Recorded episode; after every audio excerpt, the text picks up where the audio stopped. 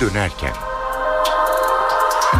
İyi akşamlar. Ben Öykü Özdoğan. Eve dönerken başlıyor. Türkiye ve dünyadan günün önemli gelişmelerini aktaracağız. Öne çıkan haberlerin özetiyle başlıyoruz. Dönüşüm zamana yayıldı. Dershane sahiplerine 2015 yılına kadar süre tanınacak ve dershaneler bir yıl daha kayıt alabilecek. Milli Eğitim Bakanı Nabi Avcı ile paydaşlarla görüşmelerini sürdürecek. Konu siyasetin sıcak gündem maddesi. Başbakan grup toplantısında dershaneler üzerinden iktidarı eleştiren gazetelere sert sözlerle yüklendi. Manşetlerini kurşun gibi üzerimize çevirenlere taviz vermeyeceğiz dedi. Muhalefet ise dershane tartışmasında tarafsız kalma niyetinde. AK Parti'nin yerel seçimlerde hangi isimlerle yarışa gireceği birer birer belli oluyor. Başbakan Erdoğan bugün 15 ismi daha açıkladı. Fatma Şahin'in ardından kabineden bir isim daha belediye başkanlığı için aday gösterildi. Adalet Bakanı Sadullah Ergin Hatay'da yarışacak. Milletvekili Galip Ensarioğlu ise Diyarbakır'da bayrağı BDP'den devralmaya çalışacak. Yargıtay bozdu dosya yeniden yerel mahkemeye geldi. Dink cinayetinde bugün duruşma günüydü. Oturma sanık Erhan Tuncer'in ifadeleri damgasını vurdu. Tuncer isteseler cinayeti önlerlerdi dedi ve dönemin istihbarat daire başkanını suçladı.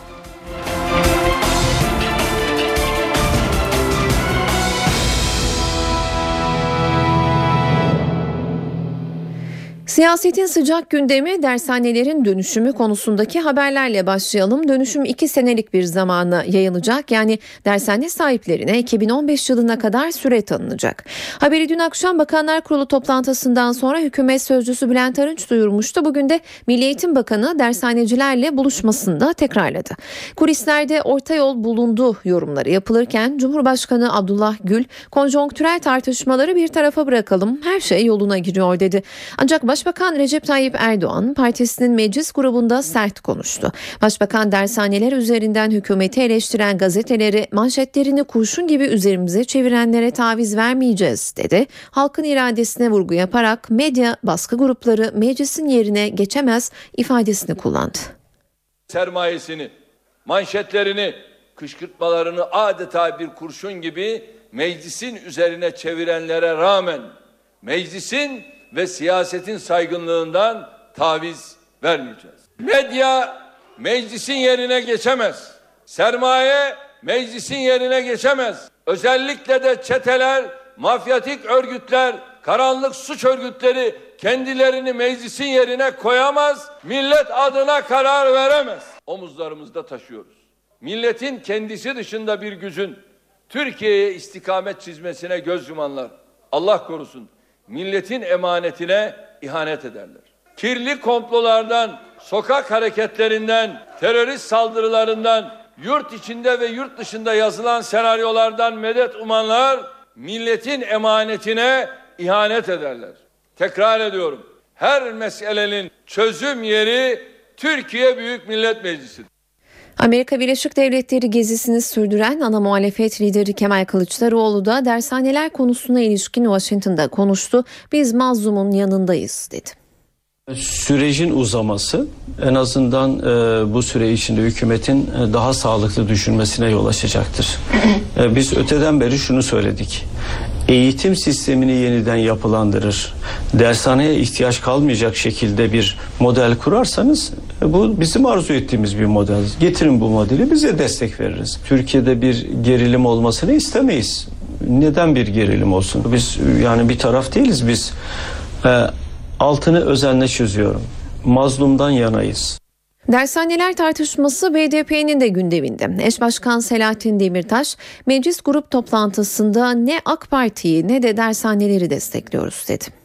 Dershane tartışmasında tavrımızı daha ilk günden açıkladık bakın. Biz ne AKP'nin önerdiği modeli destekliyoruz ne de özel eğitim, paralı eğitim modeli, dershane ve özel okulculuğu destekliyoruz. Kendi bu kayıkçı dövüşünüzde bizi niye araya katıyorsunuz? Kamusal alanda gerek yerel yönetim aracılığıyla gerek devletin bakanlıkları aracılığıyla parasız bilimsel ana dilde herkese eğitim hizmeti sunulacak. Bu devletin görevidir.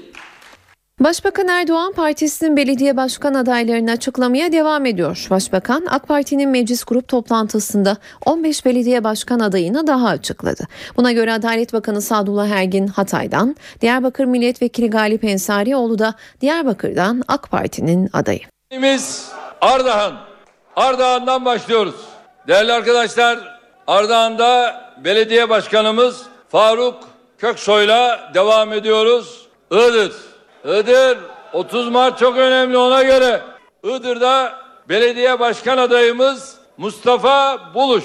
Şimdi sıra Erzincan. Burada bir değişikliğe gidiyoruz. Cemalettin Başsoy. Farklı bir yere geliyoruz. Bingöl. Yücel Brakazi bizim belediye başkan adayımız olacak. Geldik Hakkari'ye. Adayımız Osman Kızılban. Rize'de belediye başkan adayımız Profesör Doktor Reşat Kasap. Şimdi de hizmetimizin gerçekten çok farklı yoğunlaştığı illerden birine geldik. Bitlis. Mevcut belediye başkanımız Fehmi Alaydın. Geldik Batman'a. Batman'da belediye başkan adayımız Mehmet Emin Ekmen. Şimdi geldik Ağrı'ya ve belediye başkanımız Hasan Arslan bu dönemde yine bizim belediye başkan adayımız. Şimdi geldik Dadaşlar Diyarı Erzurum'a. Bundan sonra farklı bir Erzurum olacak. Mehmet Sekmen. Şimdi yine doğuda önemli bir ilimizdeyiz. Van takdim ediyoruz. Osman Nuri Gülaçar. Şimdi yine Karadeniz'deyiz. Evet Samsun. Çok daha güzel bir Samsun'u en ücra köşeye kadar ihya edeceğiz ve belediye başkan adayımız belediye başkanımız Yusuf Ziya Yılmaz. Yeni büyükşehir oluyor. Hatay'dayız. Ve adayımız Sadullah Engin. Forma numarası belli oldu 21 ama e, tabi bakıyorsun biz ligde daha farklı yerde görmek istiyoruz bak ona göre. Diyarbakır belediye başkan adayımız milletvekilimiz Galip Ensarioğlu. CHP lideri Kemal Kılıçdaroğlu bugün hatta şu sıralarda Washington'da Fethullah Gülen cemaati üyeleriyle bir araya geldi. İlerleyen dakikalarda da Amerikan Kongresi'nde temaslarda bulunacak. Şimdi Washington'a bağlanıyoruz. Kılıçdaroğlu'nun programına dair notları Gezi'yi izleyen NTV muhabiri Miray Akdağ Uluç'tan alacağız. Miray şu anda orada sabah saat 11 CHP liderinin programında neler var? Türkiye gündemine ilişkin neler söylüyor Kılıçdaroğlu? CHP lideri Kemal Kılıçdaroğlu şu sıralarda Washington Post gazetesine bir mülakat veriyor. CHP Genel Başkanı güne bir kahvaltıyla başladı. Son derece önemli ve dikkat çeken de bir e, kahvaltıydı bu. Zira CHP Genel Başkanı Amerika Birleşik Devletleri'ne hareketinden önce Gülen cemaatiyle veya Fethullah Gülen'le bir görüşmesi olmayacağını söylemişti ama e, dediğimiz gibi bir başka grupla bir araya geldi. E, burada Amerika Birleşik Devletleri'nde Fethullah Gülen hareketine yakınlığı ile e, tanınan Türk-Amerikan çatı örgütlerinden Turkish American Assembly adlı bir örgütle bir araya geldi. Dediğimiz gibi bu örgüt Gülen cemaatine yakınlığıyla biliniyor. Cumhuriyet Halk Partisi Genel Başkanı bir kahvaltıda buluştu e, söz konusu sivil toplum kuruluşuyla ve e, onlarla yaklaşık iki saat süren e, bir e, görüşme yaptı, e, bir çalışma kahvaltısı yaptı e, ve bunun ardından da Washington Post gazetesine e, bir mülakat vermek üzere e, bulunduğu otelden ayrıldı. Cumhuriyet Halk Partisi'nin e, Cumhuriyet Halk Partisi Genel Başkanı'nın yaptığı bu görüşmede kuşkusuz hükümetle cemaat arasında yaşanan gerginliğin de gündeme geldiği belirtiliyor.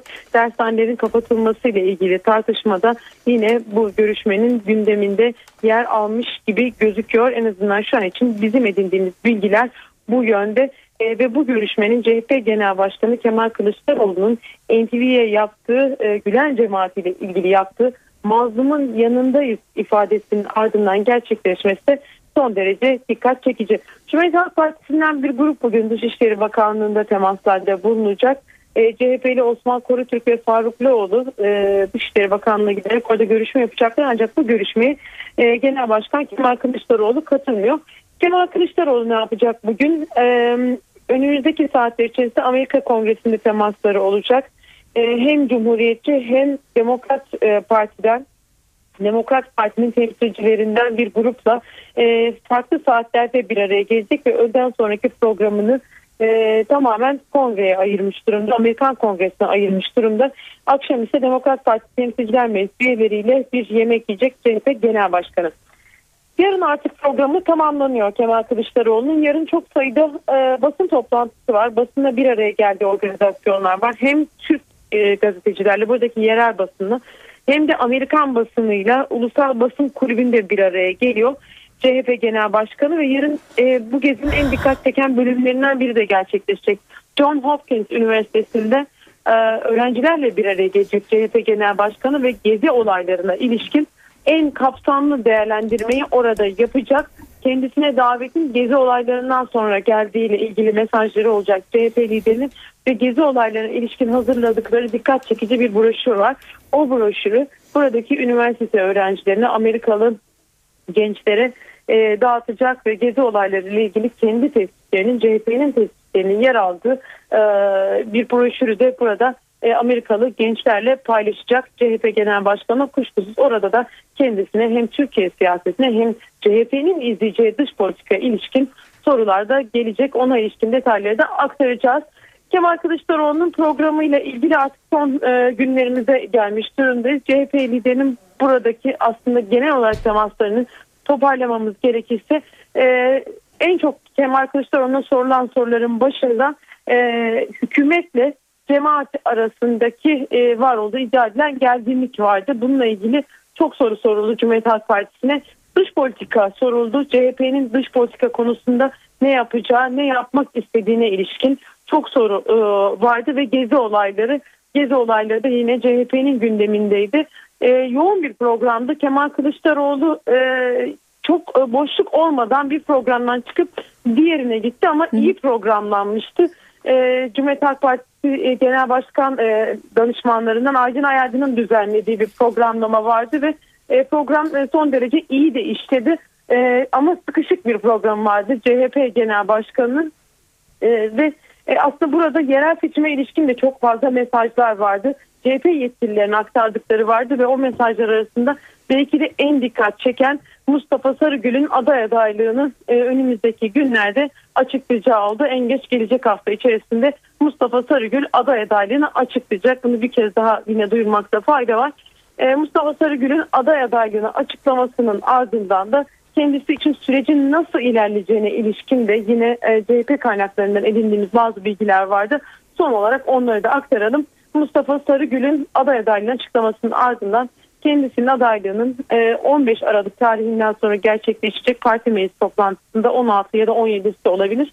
E, parti meclisinin onayına sunulacak ve sonrasında e, Mustafa Sarıgül isminin onaylanmasından sonraki gün Kemal Kılıçdaroğlu İstanbul'a gidecek. Partisinin yeni İstanbul İl Başkanlığı'nda büyük ihtimalle Mustafa Sarıgül ismini kamuoyuna duyuracak ve büyük bir organizasyonla çok sayıda partili örgütten gelen kişilerin katılımıyla Mustafa Sarıgül'ün Cumhuriyet Halk Partisi'nin İstanbul adayı olarak e, önümüzdeki günlerde açıklanmasını da bekliyoruz. CHP'nin İstanbul İl Başkanlığı'nda yapılacak bir organizasyonla kendisi aday adaylığını önümüzdeki günlerde açıklayacak demiştik.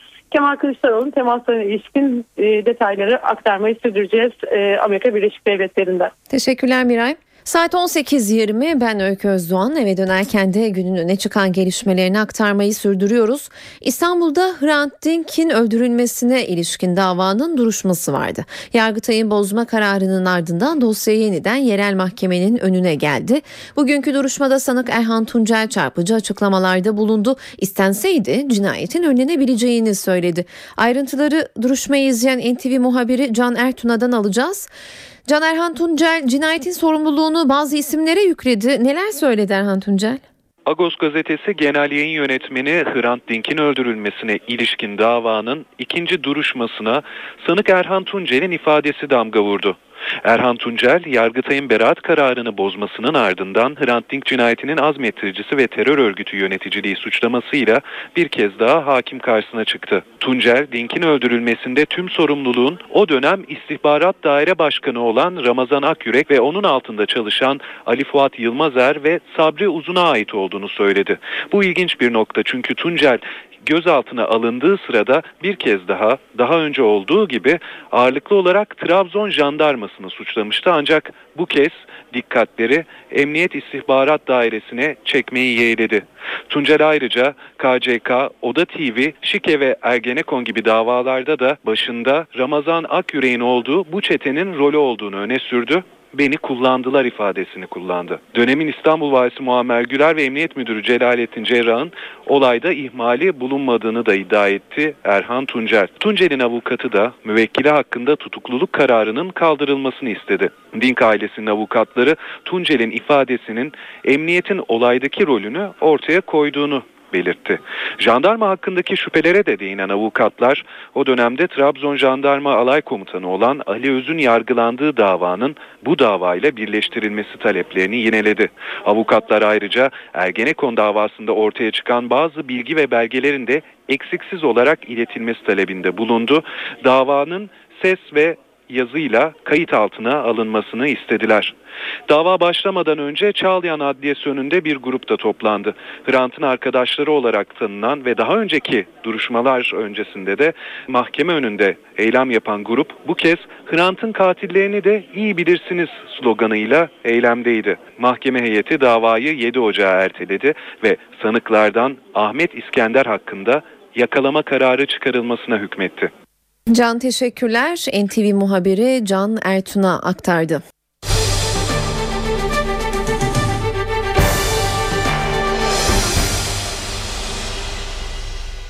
...28 Şubat davasında bugün 41. oturum gerçekleşti. Bununla ilgili NTV muhabiri Gökhan Gerçek telefon hattımızda. Gökhan duruşmada mahkeme heyeti bir ara karar aldı. Kararı ve bugün olanları senden dinleyebilir miyiz? Evet davanın düşürülmesi ve tahliye talepleri olduğu gerçekten Gökhan beni duyabiliyor musun? Duruşmalardan bir tanesi e, bir tanesi yaşandı. 41. oturum yapıldı bugün. E, Refah yolu hükümetine e, darbe iddiası açılan e, davada davaya 2004 yılında e, AK Parti hükümet döneminde yapılan Milli Güvenlik Kurulu'nda alınan iltica ile mücadele kararları damgasını vurdu. Bir gazetede dönem alınan kararlara ilişkin tavsiye tavsiye niteliğindeki bir yazı yayınlanmıştı. İşte o yazıyı, o kararları, o belgeyi gerekçe gösteren İsmail Hakkı davanın bir numaralı sanığı, dönemin Genelkurmay Başkanı İsmail Hakkı davanın hukuki dayanaktan yoksun hale geldiğini e, ileri sürerek düşürülmesi talebinde bulundu.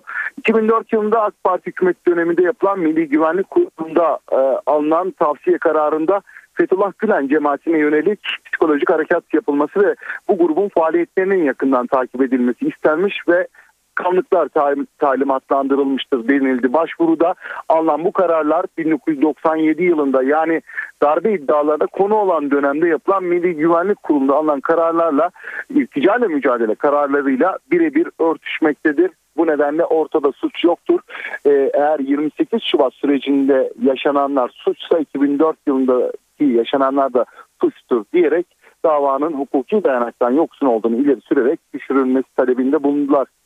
Mahkeme heyeti az evvel kararını açıkladı. E, bu belge doğrultusunda tahliye talepleri de vardı. 76 tutuklu sanıkla başlanmıştı davaya. 71 tahliye edilmişti. İlk 5 isim davanın 1, 2, 3, 4 ve 5 numaralı isimleri tutukluydu. İşte o isimlerin tahliye talebi vardı ancak mahkeme tarafından bu talep reddedildi.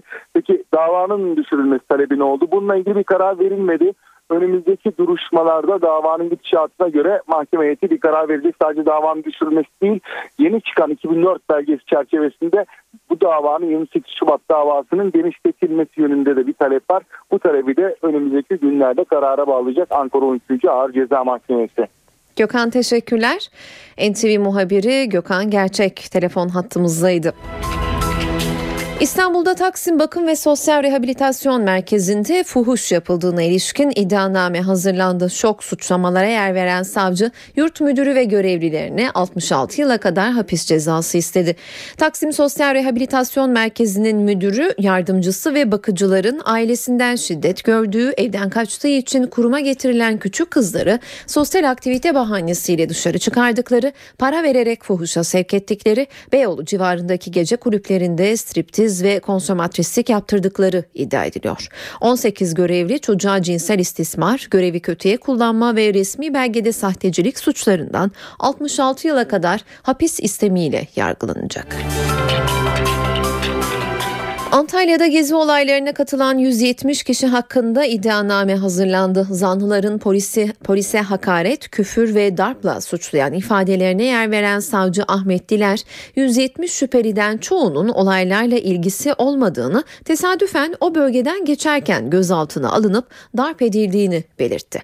İddianameye göre zanlılar polisin kendilerine hakaret, cinsel taciz ve tehdit içeren sözler söylediğini, bazen polisin bazen de eli sopalı sivillerin saldırısına uğradıklarını anlattı.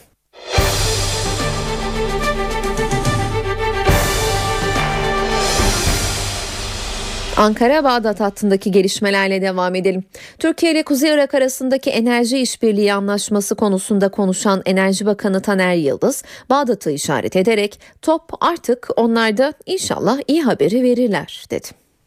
Top bundan sonra Kuzey Irak ve Merkezi Irak hükümetindedir ve inşallah kendileri e, anlaşırlar ve bize de iyi bir haber verirler diye düşünüyorum.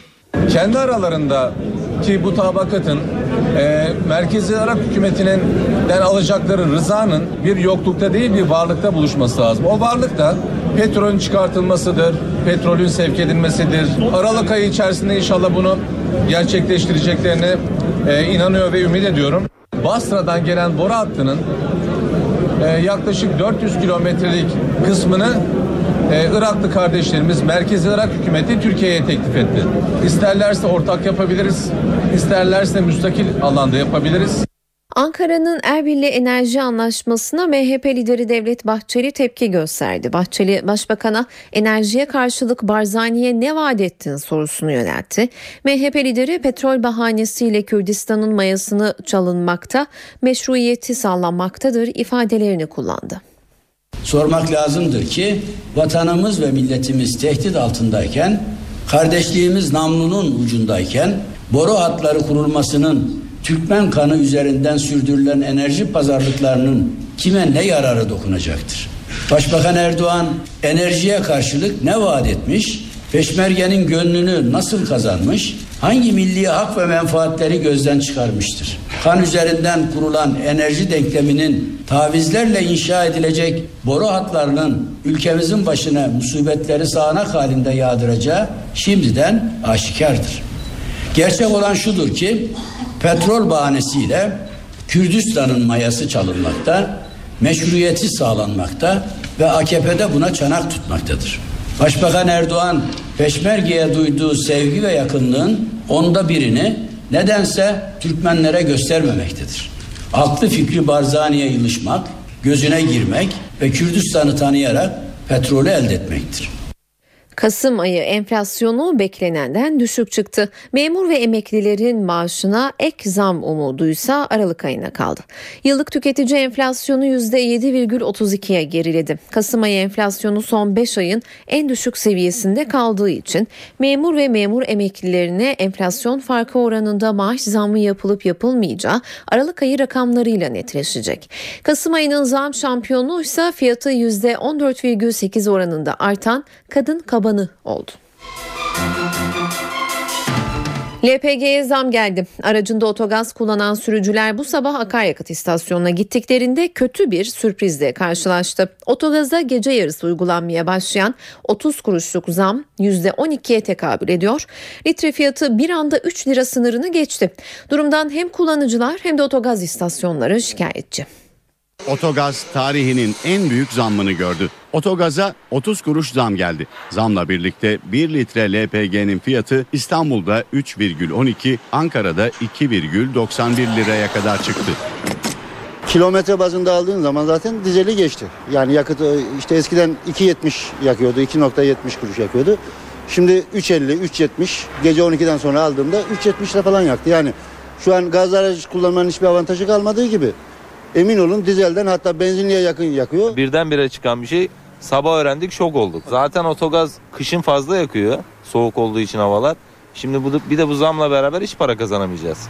Enerji ve Tabi Kaynaklar Bakanı Taner Yıldız zammı serbest piyasa koşullarına bağladı. Serbest piyasada e, LPG ile alakalı da ve diğer bütün petrol ürünleriyle alakalı da fiyatlama mekanizmaları kendi içerisinde devam ediyor ve e, zaman zaman düşüyor, zaman zaman yükseliyor.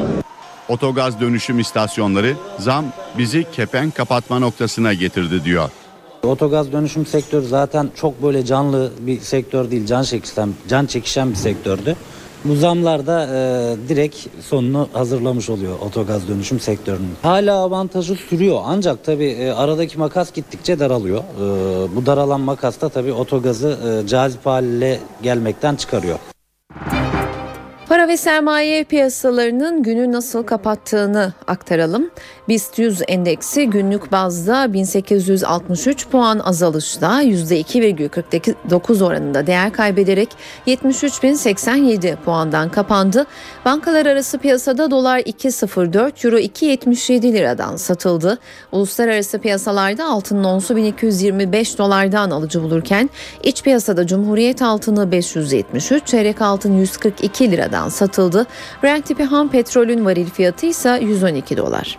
Kaçakçılıkla mücadelede yeni bir dönem başlıyor. Gümrük Bakanlığı vergi yüzsüzleri gibi bundan böyle kaçakçıları ve insan kaçakçılığı yapanları da teşhir edecek. Bakanlık bu alanlarda cezaların yeterince caydırıcı olmaması nedeniyle bu kararı aldı. Kaçakçılık ve kayıt dışıyla mücadelede yeni bir dönem başlıyor. Sigaradan akaryakıta, tarihi eserden genetiği değiştirilmiş organizma içeren ürünlere, altından nesli tükenen hayvan ve bitkiye kadar ürünlerin kaçakçılığını yapanların isimleri kamuoyuna ilan edilecek. Gümrük ve Ticaret Bakanlığı'nın kararına göre artık kaçakçılık yapan firma ve şahıslara para cezasıyla birlikte teşhir uygulaması da yapılacak. Bakanlık yetkilileri yeni uygulamanın birçok büyük firmanın isminin de kaçakçılık nedeniyle kamuoyuna teşhir edilmesine yol açabileceğine dikkat çekiyor. Yeni uygulama sigara, içki, akaryakıt, silah, tarihi eser, motorlu taşıt, elektronik eşya, canlı hayvan, et, çay, şeker, zeytin, GDO'lu ürünler, radyoaktif ve kimyasal maddeler, sahte para, altın ve maden kaçakçılığı yapanları kapsıyor. Hayali ihracat ve insan kaçakçılığı yapanlarla nesli tükenmekte olan yabani hayvan ve bitki kaçakçılığı yapmaktan ceza alan firma ve şahıs isimleri de karar kapsamında ilan edilecek. Kaçakçılık yapan firma ve şahıslar bakanlık bünyesindeki komisyon tarafından belirlenecek. Komisyon Ocak, Nisan, Temmuz ve Ekim aylarında toplanacak.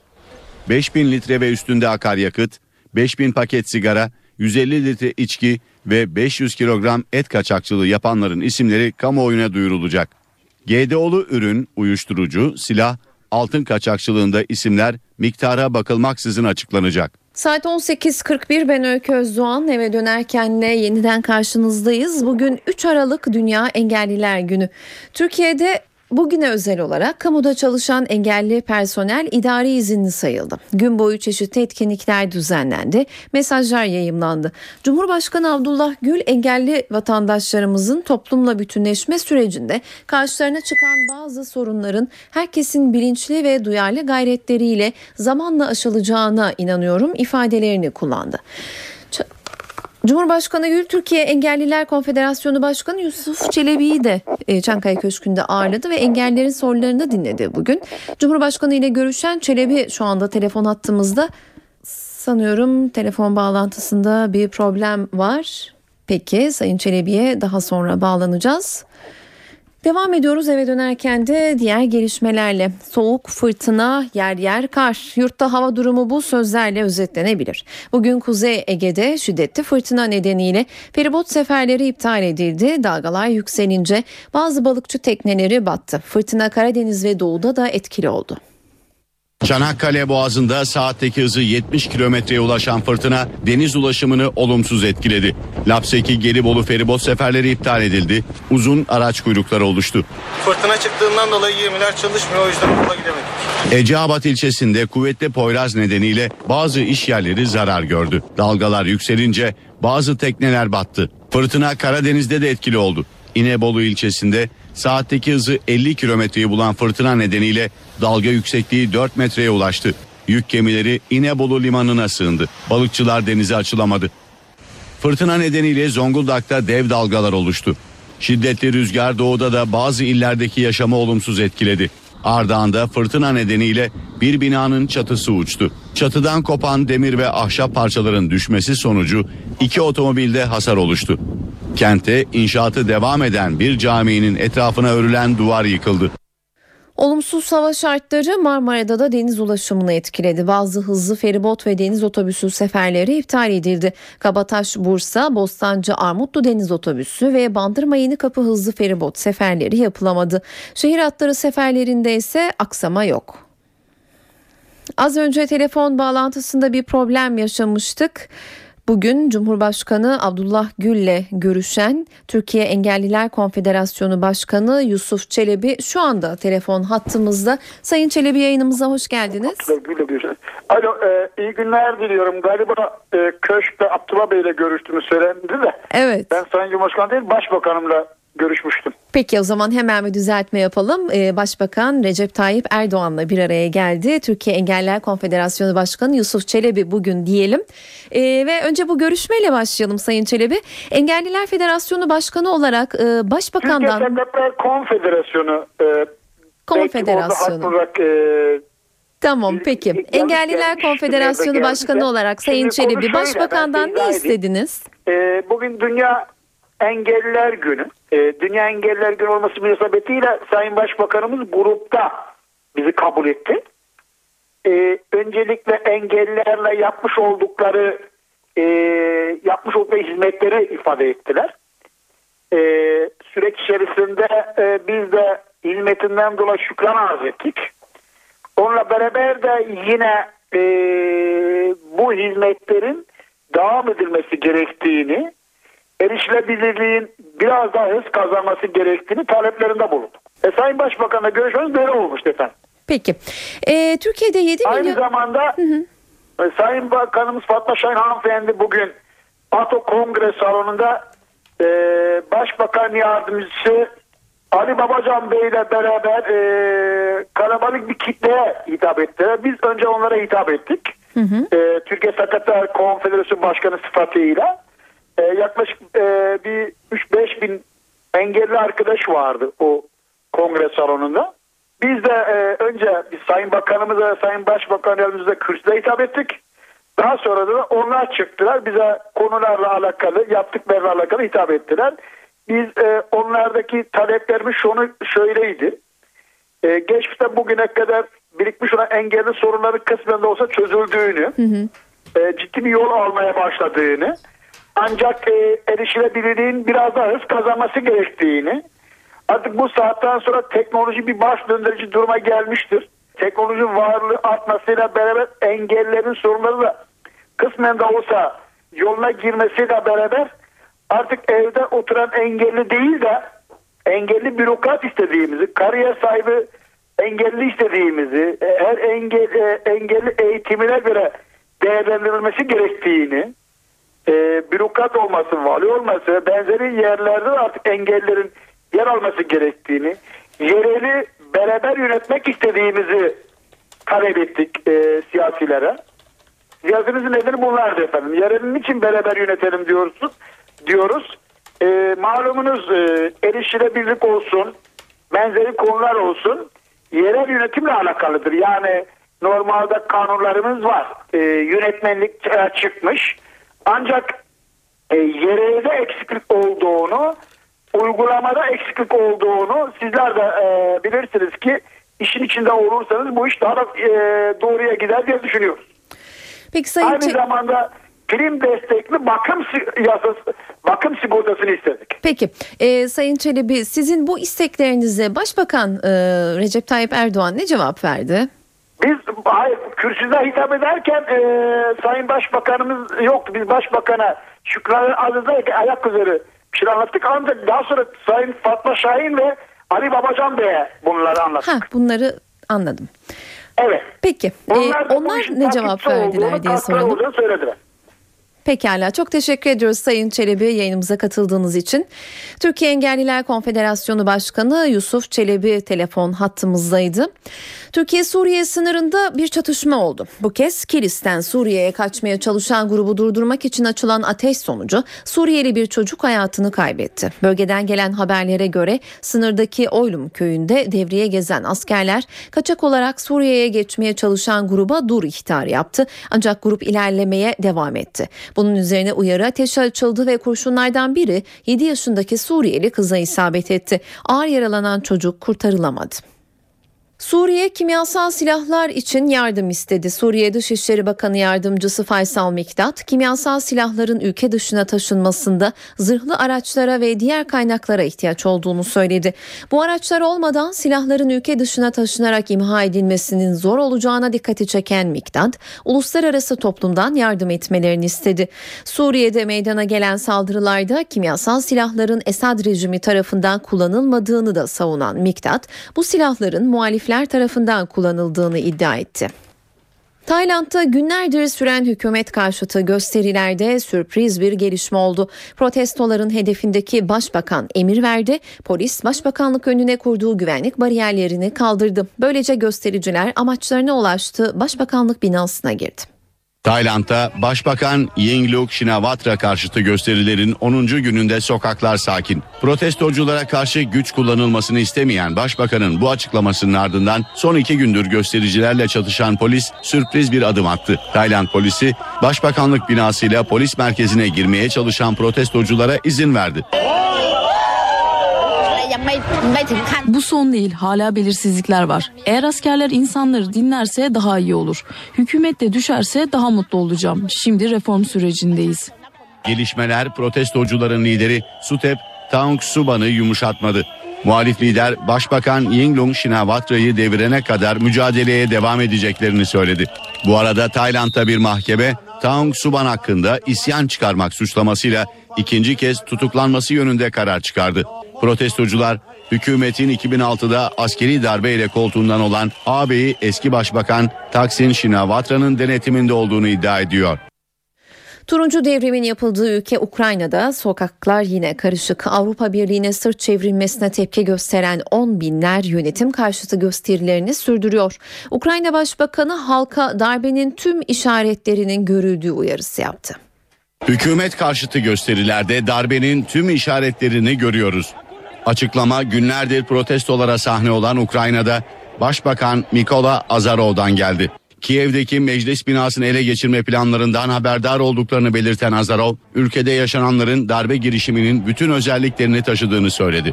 Ukrayna Başbakanı hem göstericileri hem de muhalefetteki politikacıları eleştirdi.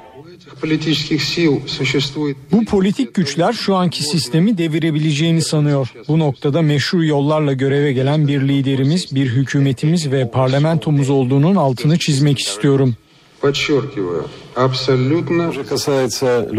Gösterilerin başlamasından bu yana ilk kez konuşan Ukrayna Cumhurbaşkanı Viktor Yanukovych ise barışçıl gösteri çağrısı yaptı. Bu gösterilerin barışçıl havada geçmesi çok önemli. Gösterilere destek veren politikacıların radikal davranışlara yönelmesinin olumsuz sonuçlar doğurması kaçınılmazdır. Yanukovych'in istifasını isteyen göstericilerse sokakları terk etmiyor. Meclis binası önündeki eylem sürüyor.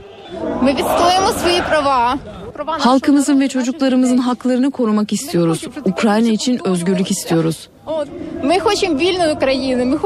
Meclis binası içerisinde ise hükümet için güven oylaması hazırlığı var. 170 sandalyeye sahip olan muhalefetin güven oylaması için 226 milletvekilinin desteğini alması gerekiyor. Ukrayna'da protestolar Yanukovych'in Rusya'nın baskısıyla Avrupa Birliği ile işbirliği anlaşmasını imzalamaktan vazgeçmesinin ardından patlak vermişti. Saat 19 ben Öykü Özdoğan eve dönerkenin bu bölümünde günün öne çıkan haberlerinin özetlerini aktaracağız.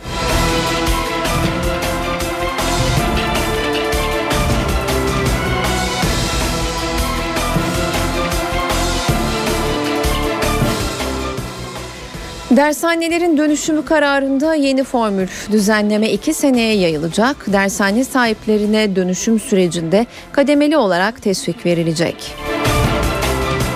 Kulislerde dershane düzenlemesinde orta yol bulundu yorumları yapılırken Cumhurbaşkanı Gül konjonktürel tartışmaları bir tarafa bırakalım her şey yoluna giriyor dedi.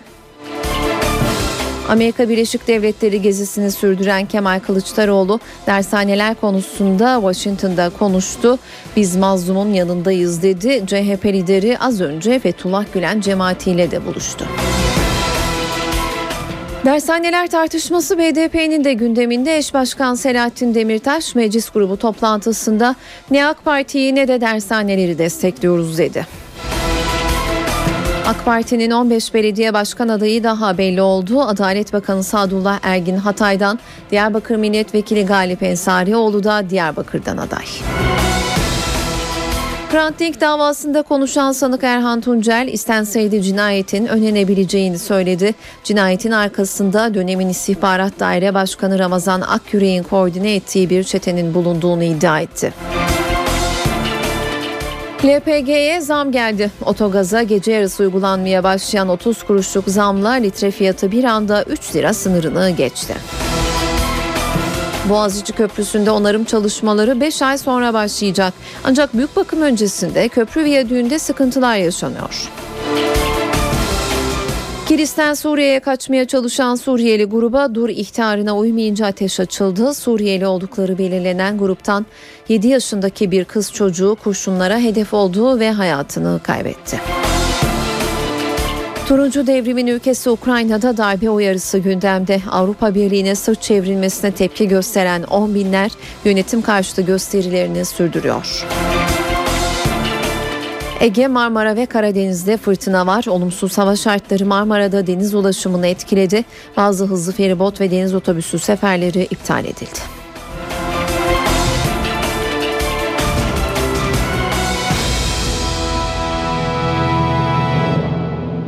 AK Parti ile cemaat arasında gerginlik yaratan dershanelerin dönüşümü konusunda birçoklarına göre bir arayol bulundu. O arayola göre dershanelerin dönüşümü iki senelik bir zamana yayılacak.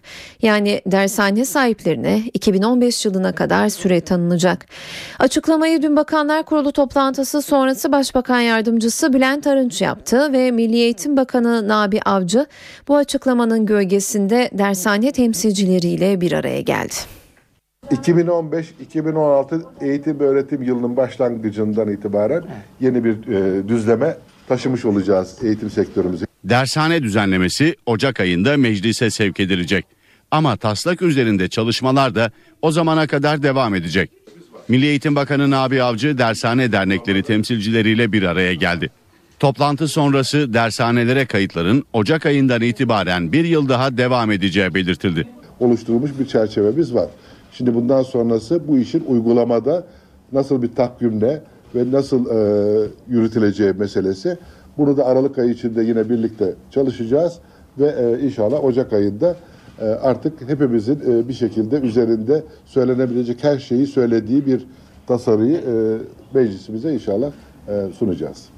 Bakan Avcı oluşturulmuş bir çerçeve var dedi demesine ama dershane dernekleri adına konuşan Özel Dershaneler Birliği Özdebir'in genel başkanı Faruk Köprülü her şey yeniden başlayacak açıklaması yaptı.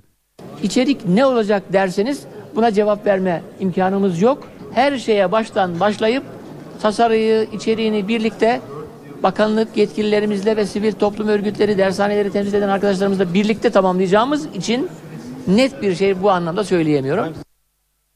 Türkiye'de eğitim sistemi üzerinde tartışmalar sürerken Ekonomik İşbirliği ve Kalkınma Örgütü OECD 65 ülkenin eğitim karnesini yayınladı. Asya ülkelerinin damgasını vurduğu listede Türkiye 44. sırada yer aldı. Buna rağmen ancak Türkiye'nin son 10 yılda eğitimde ilerleme sağladığı belirtildi.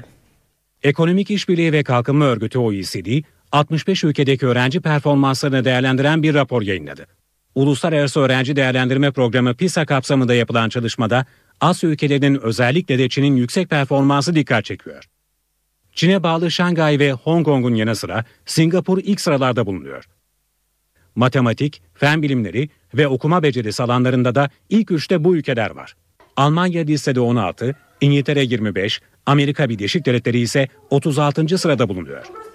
Türkiye listede 44. sırada yer alıyor. Türkiye bu sıralamayla OECD ülkeleri arasında en düşük verilere sahip ülkelerden biri. Ancak raporda 2003'ten bu yana Türkiye'de eğitim alanında önemli ilerleme kaydedildiği belirtiliyor. Ortalama her yıl matematikte %3.2, okuma becerisinde %4.1 ve fen bilimlerinde %6.4 ilerleme sağlandığına dikkat çekiliyor. Başbakan Erdoğan partisi adına yerel seçim yarışına girecek 15 şehrin daha belediye başkan adayını açıkladı. Adalet Bakanı Sadullah Ergin Hatay Büyükşehir Belediye Başkan adayı oldu. AK Parti Diyarbakır'da seçim yarışına Diyarbakır Milletvekili Galip Ensarioğlu ile girecek. AK Parti'nin Samsun adayı ise mevcut belediye başkanı Yusuf Ziya Yılmaz. Şanlıurfa'da valilik görevinden istifa eden Celalettin Güvenç, Van'da Osman Nuri Gülaçar ve Erzurum'da Mehmet Sekmen AK Parti'den belediye başkan adayı gösterildi. Türk vatandaşlarının Avrupa Birliği ülkelerine vizesiz seyahat edebilmesinin önündeki bir engel daha aşılıyor. Türkiye ile Avrupa Birliği geri kabul anlaşmasına imza aşamasına geldi. Kararın ne anlama geldiğini NTV muhabiri Deniz Kilislioğlu'ndan alıyoruz. Bir süredir Avrupa Birliği ve Türkiye müzakere halindeydi. Vizesiz e, giriş için Avrupa Birliği ülkelerine Türkiye Cumhuriyeti vatandaşlarının vizesiz girebilmesi için neler yapılabilir, nasıl bir yol haritası izlenebilir? Bununla ilgili müzakereler yürüyordu. Her iki tarafında karşılıklı olarak çekinceleri vardı. Avrupa Birliği ile görüşülüyordu. Onların çekinceleri vardı. Türk tarafının çekinceleri vardı. Bir metin üzerinde uzlaşılmaya çalışılıyordu ve o metin üzerinde yapılan çalışmaların ardından İçişleri Avrupa Birliği ve Dışişleri Bakanlığı bir çalışma yaptı. Ortak bir çalışmanın ardından Avrupa Birliği Bakanlığı Avrupa Birliği ile birlikte bu çalışmalar, müzakereler yürütüldü ve iki tarafta artık bir imza noktasına geldiler. E, şunu söyleyelim. Başbakan Erdoğan Türkiye ve Avrupa Birliği arasında gelinen noktaya da varılan metne de üzerinde de e, mutabakatını verdi, onayını verdi ve Avrupa Birliği için artık e, şu süreç başlayacak. E, uzlaşmanın ardından Türkiye Haziran 2012'de paraf ettiği geri kabul anlaşmasını Türkiye öncelikle imzalayacak. Yani şunu söyleyelim geri kabul derken bu ne demek? E, Türkiye üzerinden 3. ülke vatandaşları eğer Avrupa Birliği ülkelerine gidiyorsa Avrupa Birliği o vatandaşları geri gönderdiğinde Türkiye bunları almak zorunda. Tabi burada Türkiye'nin çekinceleri vardı. E, elektronik gözetim mülteci kamplarının kurulması konusunda bir e, külfet getirecekti. Mali bir yük getirecekti. E, Avrupa Birliği fonlarının burada kullanılması önem arz ediyordu Türkiye açısından. E, bu konuda bir mutabakat olduğunu anlıyoruz. E, bir diğer taraftan sürecin nasıl işleyeceğine geri dönelim. E, geri kabul anlaşmasını Türkiye imzalayacak ama sadece imzalaması yeterli olmayacak. Bunun yürürlüğe girebilmesi için bir meclis onayı şart. O meclis onayı e, gerekecek ama imzalandıktan sonra yürürlüğe girdikten sonra meclis onayı da geçildikten sonra karşılıklı olarak taraflar birbirlerini izleyecekler. Yani Avrupa Birliği Türkiye'yi, Türkiye'de Avrupa Birliği'ni izleyecek, yükümlülüklerini yerine getirip getirmediğine ilişkin olarak ve sonrasında Avrupa Birliği eğer makul bir süre içerisinde vize serbestisi tanımazsa Türkiye Cumhuriyeti vatandaşlarına bu yönde bir telkini olmazsa Türkiye bu anlaşmayı yani imzaladığı ve yürürlüğe soktuğu geri kabul anlaşmasını askıya alabilecek. Peki Türkiye Cumhuriyeti vatandaşları böyle bir süreç sağlıklı işledikten sonra ne zaman Avrupa Birliği ülkelerine vizesiz seyahat edebilecek? İşte bununla ilgili olarak kısa bir süre olmadığını söyleyelim. Ee, 3 yıllık bir süreçten bahsediliyor. 3 yıl içerisinde eğer imzalar atıldıktan sonra süreç sağlıklı işler ve o süreçte bir sorun çıkmazsa Türkiye Cumhuriyeti vatandaşları için vizesiz Avrupa kapıları açılacak. Saat 19.17 ben Öykü Özdoğan eve dönerken kültür sanatla devam edeceğiz. Günün etkinliklerinden öneriler var sırada. Salon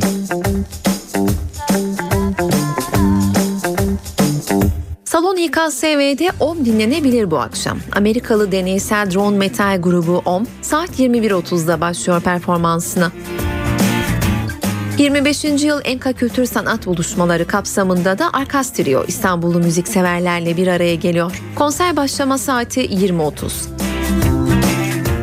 Bu akşam Babylon Lounge'un yeni etkinlik serisi Osman Erdem'le başlıyor. Curious Community Osman Erdem Çağdaş Sanattan Bize Ne adını verdiği etkinlik saat 20'de başlıyor. Resul Dindar da bir konser veriyor bugün. Karadeniz müziğinin önemli temsilcilerinden Dindar, saat 21'de sahnede. Konser mekanı Jolly Joker. Kadıköy sahnede de Dave Kilminster ve Murray Hockridge bir araya geliyor. Özel akustik performanslarıyla Kilminster ve Hockridge saat 21.30'da başlayacak konsere. Tiyatro severler için de önerilerimiz olacak. Sabancı Üniversitesi Gösteri Merkezi'nde İstanbul Devlet Tiyatrosu'nun Kurban adlı oyunu sahneye konuyor. Mario Fratti'nin iki perdelik oyunu Kurban saat 20'de açıyor perdelerini. Devlet tiyatroları Cevahir sahneleri Salon 1'de ise Kızılırmak izlenebilir bu akşam. Tuncay Cücenoğlu'nun kalemi alıp Galip Erdal'ın yönetmenliğini yaptığı oyunsa saat 20'de başlıyor. Bu akşam evdeyseniz CNBC'de The First Wives Club izlenebilir. Bette Midler, Goldie Hawn ve Diane Keaton'ın başrollerini paylaştığı film saat 22'de başlıyor. Öncesinde de saat 21'de O Ses Türkiye ekrana gelecek. Eve dönerken programını spor gündeminden gelişmelerle noktalıyoruz. Ben Öykü Özdoğan. Yarın akşam aynı saatte karşınızda olacağız. Şimdilik hoşçakalın. Sakatlık kontrolü için İtalya'ya giden Galatasaraylı Snyder İstanbul'a rötarlı dönecek. Hollandalı Yıldız'ın dün akşam saatlerinde İstanbul'da olması bekleniyordu ancak teknik heyetle görüşen Snyder'in yarın döneceği öğrenildi. Galatasaray'ın Hollandalı oyuncusu Wesley Snyder İstanbul'a gecikmeli gelecek. Real Madrid maçından sonra artan ağrılarından dolayı teknik direktör Roberto Mancini'nin tavsiyesi üzerine İtalya'daki doktorlardan rapor almaya giden Snyder iki günlük iznini iki gün daha uzattı. Milano'da bulunan Hollandalı yıldız Roberto Mancini'yi arayarak iki gün daha geç geleceğini söyledi. İtalyan teknik adamın onayı doğrultusunda dönüşünü iki gün erteleyen Hollandalı yıldızın yarın İstanbul'a dönerek çalışmalarına başlayacağı ve Juventus maçında sahada olmayı hedeflediği belirtildi.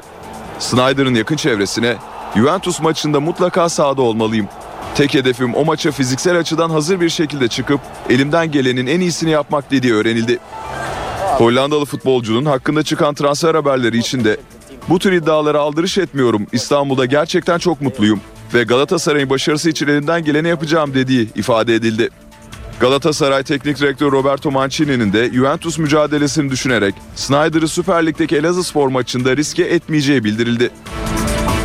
Galatasaray Teknik Direktörü Roberto Mancini zaman istedi. İtalyan çalıştırıcı sezon ortasında takım devralmanın kolay olmadığını ancak kendine güvendiğini ve hedefledikleri noktaya gireceklerini söyledi. Eurogoals programına açıklamalarda bulunan Roberto Mancini kendini Galatasaray'da iyi hissettiğini söyledi. Burada çok huzurluyum, iyi çalışıyorum diyen İtalyan teknik adam, sezon ortasında takım çalıştırmaya başladığınızda işler hiç de kolay olmaz. Yeni bir ülke, yeni bir lig, yeni oyuncular. Hepsini tanımak zaman alıyor ama ben kendime ve takıma güveniyorum. Hislerim bu konuda pozitif şeklinde konuştu. Şampiyonlar Ligi'ne farklı mağlubiyetle başlayan bir takımı motive etmenin oldukça zor olduğunu vurgulayan Mancini, yine de şansımız sürüyor. Juventus'la final maçına çıkacağız. Sezonun en önemli karşılaşması. Tutkulu taraftarımızdan etkili bir atmosfer bekliyorum. Kazanarak yolumuza devam edeceğimizi düşünüyorum ifadelerini kullandı. İtalyan teknik adam Şampiyonlar Ligi'nde ikinci tura kalmaları halinde transfer yapacaklarını da sözlerine ekledi. Galatasaray basın sözcüsü Şükrü Ergün'den hakem isyanı. NTV Spor'a konuşan Ergün Galatasaray'ın engellenmek istendiğini öne sürdü. Ergün bu oyunu bozacağız ifadesini kullandı. Galatasaray basın sözcüsü Şükrü Ergün NTV Spor özel açıklamalarda bulundu. Ergün Kasımpaşa maçında Melo ve Sabri arasında yaşanan tartışmayı ve takımın durumunu değerlendirdi. Kasımpaşa mücadelesinde sinirlerin gerildiğini ifade eden Ergün, oyun psikolojisiyle karşılıklı münakaşa yaşanmıştır. Futbolda böyle şeyler olur ve sahada kalır. Maçın ardından da herhangi bir şey yaşanmadı. Abartmanın ve speküle etmenin amacı bellidir. Bunu yapanların da ne amaçladığı açıkça ortadadır diye konuştu. Sezon başından beri Galatasaray'ın engellenmek istendiğini ifade eden Şükrü Ergün, bazıları Galatasaray'ın önünü kesmek istiyor. Fenerbahçe'nin iki yıl Avrupa'dan men edildiği bir ortamda Galatasaray'ın başarılı olması futbol endüstrisine zarar verir ve futbola ilgi azalır diye endişe ediliyor görüşünü savundu. Şükrü Ergün biz bu oyunu bozacağız. Bize düşen bu oyunu bozmaktır. Neyin ne olduğunun farkındayız. Kimse bizden boynumuzu bükmeyi beklemesin. Biz de gerekenleri yapacağız. Hakkımızı korumak için her platformda bunu dile getireceğiz dedi. Devre arası kadroda mutlaka değişikliğe gideceklerini ifade eden Sarı Kırmızıların basın sözcüsü, problemlerin teşhisi aşamasındayız. Devre arasında da tedavisini yapacağız. İkinci yarı takımdan çıkış bekliyorum. Hastalıkları tedavi ettiğimiz andan itibaren farkı kapatıp geçen seneki başarıya ulaşırız diyerek sözlerini tamamladı. Galatasaray'ın önümüzdeki hafta Şampiyonlar Ligi'nde karşılaşacağı Juventus'a kötü haber geldi. Udinese ile oynanan lig maçına sakatlanan Andre Pirlo'nun ilk yarıyı kapattığı açıklandı. Mücadelenin 6. dakikasında rakibiyle girdiği ikili mücadelede dizinden sakatlanan Andre Pirlo yapılan tedavinin ardından oyuna bir süre daha devam etti. Ancak deneyimli oyuncu ağrılarının artması nedeniyle 15. dakikada oyundan çıktı. 34 yaşındaki futbolcunun yapılan ayrıntılı kontrollerinin ardından bir ay futbol oynayamayacağı açıklandı. Fenerbahçe'de yarın oynanacak Fethiye Spor maçının 11'i şekilleniyor. Teknik direktör Ersun Yanal kupa maçında ligde forma şansı bulamayan oyuncularını sahaya sürecek. Fenerbahçe'de yedek oyuncular sahne alıyor. Ziraat Türkiye Kupası'nda Fethiye Spor'u konuk edecek Fenerbahçe'de teknik direktör Ersun Yanal sezon başından beri forma şansı vermediği futbolcuları bu karşılaşmada görevlendirecek. Kalede Mert Günok'u görevlendirmeyi planlayan Yanal, Josep Yobo, Samuel Holmen ve Mihal Kadletsi de bu karşılaşmada ilk 11'de sahaya sürecek. Deneyimli teknik adam ayrıca Hasan Ali Kaldırım, Bekir İrtegün, Selçuk Şahin, Mehmet Topuz ve Salih Uçan'ı da kupa karşılaşmasında ilk 11'de sahada olacak isimler olarak belirledi. Beşiktaş derbisinde oldukça yorulan az takım futbolcuları ise bu karşılaşmada dinlendirilecek. Öte yandan derbide ilk 11'de kendisine yer bulamayan Pierre Webo ve formasını Real Meireles'e kaptıran Christian Baroni de Fethiye Spor karşısında forma şansı bulacak isimler olacak. Beşiktaş derbisinde kırmızı kart görerek takımını yalnız bırakan Raul Mireleş'e teknik direktör Ersun Yanal sahip çıktı. Yanal Portekiz oyuncuyu daha dikkatli olma konusunda uyardı. Beşiktaş derbisinde Veli Kavlağa yaptığı hareket sonucu kırmızı kart görerek Fenerbahçe camiasında tepki çeken Raul Meireles'e teknik direktör Ersun Yanal sahip çıktı. Antrenmanda Meireles'te yakından ilgilenen Yanal, Portekizli oyuncuyla bir de görüşme gerçekleştirdi. Deneyimli teknik adam futbolcusundan maç içinde daha dikkatli olmasını isterken Portekizli'ye şampiyonluk yolunda takımda önemli bir role sahip olduğunu hatırlattı. Hocasının kendisine yaklaşımı karşısında mutlu olan Portekizli Yıldız, bundan sonra bu tip pozisyonlarda daha dikkatli olacağını ve başarı için takıma elinden geleni vermeyi sürdüreceğini belirtti. Öte yandan Fenerbahçe yönetiminin Yanal'ın raporu doğrultusunda Meireles'in cezasını çok yüksek seviyeye çekmeyeceği öğrenildi. Beşiktaş yönetimi Olcay Şahan ve Oğuzhan Özyakup'la masaya oturmaya hazırlanıyor. Siyah beyazlılar performansları ile beğeni toplayan iki oyuncunun sözleşmesini 2018'e kadar uzatmayı teklif edecek. Beşiktaş'ın 2012-2013 sezonu öncesi kadrosuna kattığı Olcay Şahan ve Oğuzhan Özyakup gösterdikleri performansla siyah beyazlı takımda ilk 11'in değişmez isimleri arasına girdi. Beşiktaş yönetimi bir buçuk yıllık süre zarfında beklentilere karşılık veren iki oyuncunun mevcut sözleşmelerini uzatmak için harekete geçti. Yönetimin Olcay ve Oğuzhan'la yaptığı görüşmeler sonucu her iki futbolcunun da sözleşmelerini uzatmaya hazır oldukları ve devre arası transfer döneminde yeni anlaşmaların yapılacağı bildirildi. 2012-2013 sezonu öncesi Almanya'nın Kaiserslautern takımından 800 bin euro bonservis bedeli karşılığında transfer edilen Olcay, Beşiktaş'ta 4 yıllık mukavele imzalamıştı. Yıllık 1 milyon euro ücret alan Olcay'ın 2016'da tamamlanacak sözleşmesinin 2018'e uzatılacağı ve oyuncunun ücretinde artışa gidileceği öğrenildi. Aynı sezon öncesi Arsenal'dan 500 bin euro sözleşme fesih bedeli ödenerek 4 yıllığına transfer edilen Oğuzhan Özyakup'un mukavelesinin de 2018'e kadar uzatılacağı kaydedildi. Genç futbolcu sözleşmesi gereği yıllık ortalama 450 bin euro garanti ücret, maç başına ise 7500 euro kazanıyor. Oğuzhan'la yapılacak yeni sözleşmede yıllık ücretin 1 milyon euro seviyelerine çekileceği, maç başı ücretlerinde de artışa gidileceği bildirildi.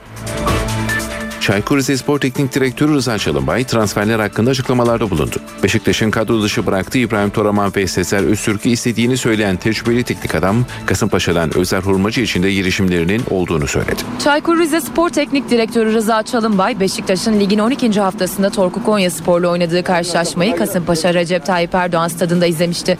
Tecrübeli teknik adam maçta sohbet ettiği siyah beyazlı kulübün başkanı Fikret Orman'dan kadro dışı bırakılan İbrahim Toraman ve Sezer Öztürk'ü istemişti. Devre arası transfer döneminde bu iki oyuncuyu da kadrosuna katmak istediğini doğrulayan Rıza Çalınbay, iki oyuncu arasında yaşanan problemin kendisi için sorun olmayacağını vurguladı. Rıza Çalınbay kavga ettikleri için kadro dışı bırakılan Sezer ve İbrahim'i Beşiktaş'ın kabul etmesi halinde transfer etmek istediklerini yenilerken, ikinci yarının hazırlıklarına başlamadan transferlerin tamamını bitirmek için uğraşacağız. Sezer Öztürk ve İbrahim Toraman da aklımızdaki isimler arasında. Eğer Beşiktaş bu futbolcuları bırakmak isterse her iki oyuncuyla görüşmelere başlarız. İbrahim ve Sezer arasındaki sorunu çözeceğime inanıyorum diye konuştu. Çalınbay ayrıca Kasımpaşa'nın kadrosunda yer alan Özer Hurmacı için de girişimlerinin olduğunu kaydederken bir hafta içinde transfer çalışmaları konusunda resmi adımları atacaklarını sözlerine ekledi. Bursa Spor evinde oynadığı maçlarda istediği sonuçları bir türlü alamıyor. Yeşil Beyazlı ekip Spor Toto Süper Lig'de sahasında sadece bir kez galibiyet sevinci yaşayabildi. Ligde bu sezon umduğunu bulamayan ve taraftarını mutlu edemeyen Bursa Spor geride kalan 13 haftada 7 maçını deplasmanda 6 karşılaşmayı ise evinde oynadı. Evinde sadece bir maçta 3 puanı bir arada gören Bursa Spor 3 karşılaşmadan beraberlikle ayrılırken 5 maçta ise yenildi. Geride kalan 13 haftada 5 galibiyeti bulunan Yeşil Beyazlılar bunlardan 4'ünü deplasman maçlarında elde etti. Sahasındaki tek galibiyeti Kayseri Spor önünde alan Bursa Spor uzatma dakikalarında attığı gollerle karşılaşmadan 2-0 üstüne ayrıldı. Yeşil Beyazlar Cuma günü Elazığ Spor'a konuk oldu. Deplasmanda 3 puan geleneğini bu maçta da sürdüren Bursa Spor 2-1'lik skorla sahadan galip ayrılmayı bildi. Yeşil Beyazlı takım dış saha performansıyla 18 puanının 12'sini deplasmanda kazandı. Danimarka Ligi'nde Kopenhag'la Brøndby arasında oynanan maç büyük olaylara sahne oldu. 484 taraftar gözaltına alındı. Maç öncesi ve sonrasında stat dışında çıkan kavgada çok sayıda taraftar yaralandı. Yaralılar ambulanslarla hastaneye kaldırıldı. Polisin rekor sayıda gözaltı yaptığı kavgalar sonrası emniyetten açıklama yapıldı. 484 taraftarın gözaltına alındığı, bazı taraftarlar havai fişek ve silah yasasına muhalefetten yargılanacağı duyuruldu. Öte yandan polis karşılaşma öncesi bir depo yaptığı baskında bıçak, beyzbol sopası, biber gazı, havai fişekler, gaz maskeleri ve kesici aletler ele geçirdi.